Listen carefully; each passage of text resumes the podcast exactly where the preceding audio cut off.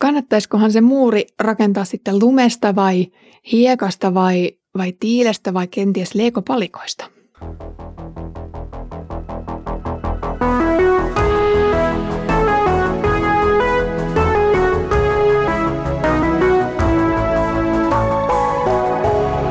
Kirjoitusten pauloissa. Lämpimästi tervetuloa Kirjoitusten pauloissa podcastin pariin. Olen teologi Iida Halme kansanlähetyksestä ja luen kanssasi Sakarian kirjaa. Tällä kerralla me siirrymme Sakarian kirjassa sen toiseen osaan, joka on syntynyt hiukan myöhemmin kuin se ensimmäinen osa, joka nyt on käyty läpi. Jotkut kutsuvatkin tätä osiota vanhuuden Sakariaksi. Tyyliltään ensimmäinen ja toinen osa eivät juurikaan eroa toisistaan, mutta sanomansa puolesta toinen osio keskittyy messiaaniseen kuninkaan aikakauteen, josta tuomion ja siunauksen elementit ovat läsnä tuona päivänä. Tämä toinen osa koostuu kahdesta jaksosta, jotka on otsikoitu ennussanoina. Toisin kuin ensimmäisessä osassa, tässä niitä ei ole päivätty, mutta mitä ilmeisimmin Sakaria sai nämä sanat vuonna 480 ennen Kristusta. Ja luen nyt luvusta 9 jakeet 1-4. Ennussana. Herran sana on läsnä Hadrakin maassa. Damaskos on sen asuinpaikka, sillä Herran on Damaskos Syyrian helmi, niin kuin kaikki Israelin heimotkin. Herran sana toteutuu myös Haamatissa, Damaskoksen rajanaapurissa, jopa Tyyroksessa ja Siidonissa, eikä niiden viisaus voi sitä estää. Tyyros on rakentanut suojakseen mahtavan muurin, koonnut hopeaa kuin hiekkaa, kerännyt kasoittain kultaa. Mutta Herra valloittaa kaupungin ja lyö mereen sen muurit. Tuli tuhoaa sen kokonaan. Vanhan testamentin profetioiden eräs tyylilaji on niin sanotut kansaorakkelit. Esimerkiksi profeetta Aamoksen kirjan alkupuoli on omistettu pakana kansoille. Nämä orakkelit ovat sanomia eri kansoille kohdistettuina. Tavanomaisesti ne ovat sävyltään hyvin tylyjä ja tuomitsevia. Siellä julistetaan tuhoa näille. Niiden jokainen synti on Jumalan tiedossa ja kukin saa ansionsa mukaan. Olen jakanut nyt tämän Sakarian kansaorakkelijakson kahteen osaan. Ensimmäisenä julistetaan Damaskosta, Tyyrosta ja Siidonia vastaan.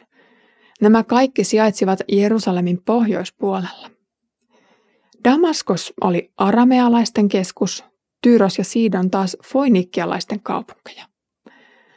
Aramealaiset olivat vaeltavia paimentolaiskansoja, jotka olivat levinneet hyvin laajalle alueelle ennen vanhan testamentin esittelevää Assyrian valtakuntaa. Ne omaksuivat valloittamiensa alueiden tai kaupunkien tapoja. Ne muodostivat itsenäisiä kaupunkivaltioita ja olivat hyvin sinnikkäitä vastuksia varhaisemmille dynastioille. Lopulta tämä uusi Assyria kukisti nämä kaupunkivaltiot yksi toisensa jälkeen. Damaskos oli jossain määrin keskeisin näistä. Aramealaisten ansioksi voidaan lukea tietyn aikakauden yleiskielen luominen.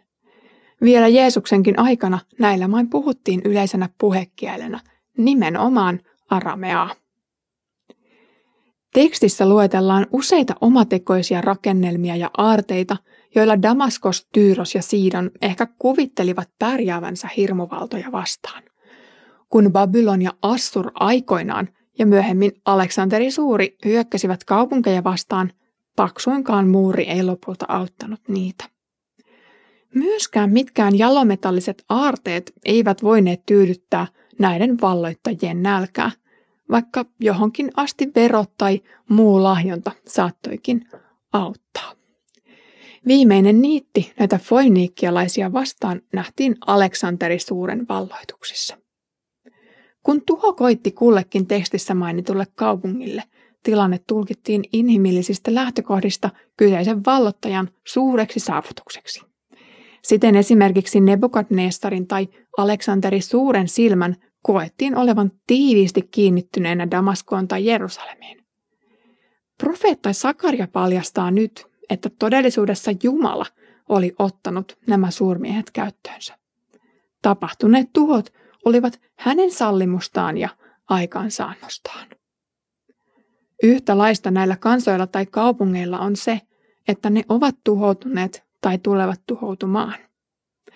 Suomalaisesta vuoden 1992 raamatun käännöksestä näyttää puuttuvan yksi keskeinen sana, joka esimerkiksi alkutekstissä ja englanninkielisessä käännöksessä on nähtävissä. Jakeessa yksi puhutaan silmästä, jolla Herra katsoo kansoihin. Sitten tekstin sanat Herra valloittaa kaupungin on tulkittavissa kirjaimellisesti.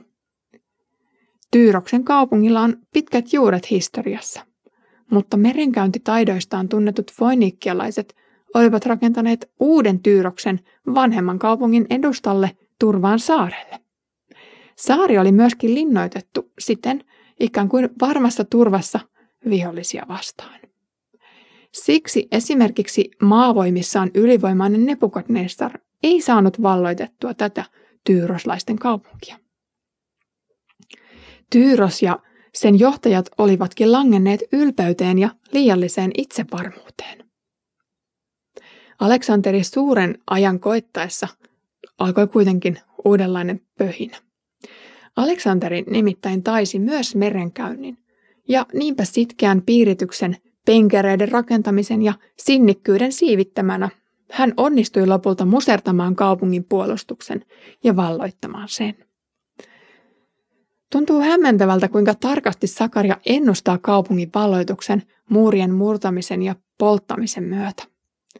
Herra osoittaa tässä Sakarian suulla, kuinka mikään inhimillinen puolustus ei kestä maailmankaikkeuden majesteetin käsissä. Hetkessä kaikki aikaansaannokset ja rikkaudet voidaan ottaa ihmiseltä, kaupungilta tai kansakunnalta pois.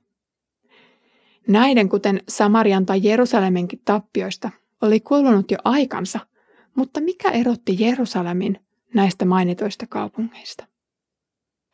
Jerusalemilaiset olivat paastonneet ja rukoilleet taivaan Jumalan apua kohdatun onnettomuuden takia.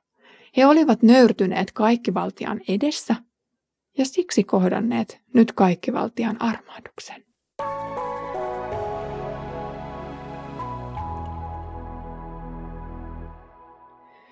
Itseriittoisuutta pursuavat ihmiset ovat ylpeitä ja siksi sokeita itseään suurempia voimia kohtaan. Usein poissa silmistä, poissa mielestä ajatus on sovellettavissa näihin viisastelijoihin. Maallinen yltäkylläisyys saa silmän ja sydämen kiintymään maallisiin rikkauksiin, terveyteen ja suosioon. Moni on saanut karvaasti kokea, kuinka ne voidaan ottaa hetkessä pois. Messian erikoinen sanoma on se, että kaikki aarteet kannattaisi keskittää sellaiseen paikkaan, jossa maalliset roistot, mahdit tai möröt eivät pääse niihin käsiksi. Toisin sanoen, maallinen menestys on ihmisen hyvinvoinniksi niin pitkään, kunnes ihminen alkaa pitää niitä epäjumalinaan.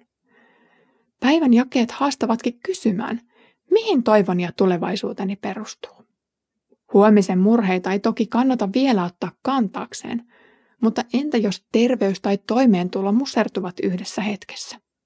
Millä nappuloilla niiden yli mennään? Kiitos kun olit kuulolla tänään Kirjoitusten pauloissa podcastissa. Näiden vakavien kysymysten äärellä jatkamme myös huomenna, kun kuullaan julistusta myös filistealaisia kaupunkeja vastaan. Siihen asti Herramme Jeesuksen Kristuksen armo, Isä Jumalan rakkaus ja Pyhän Hengen osallisuus olkoon meidän kaikkien kanssa.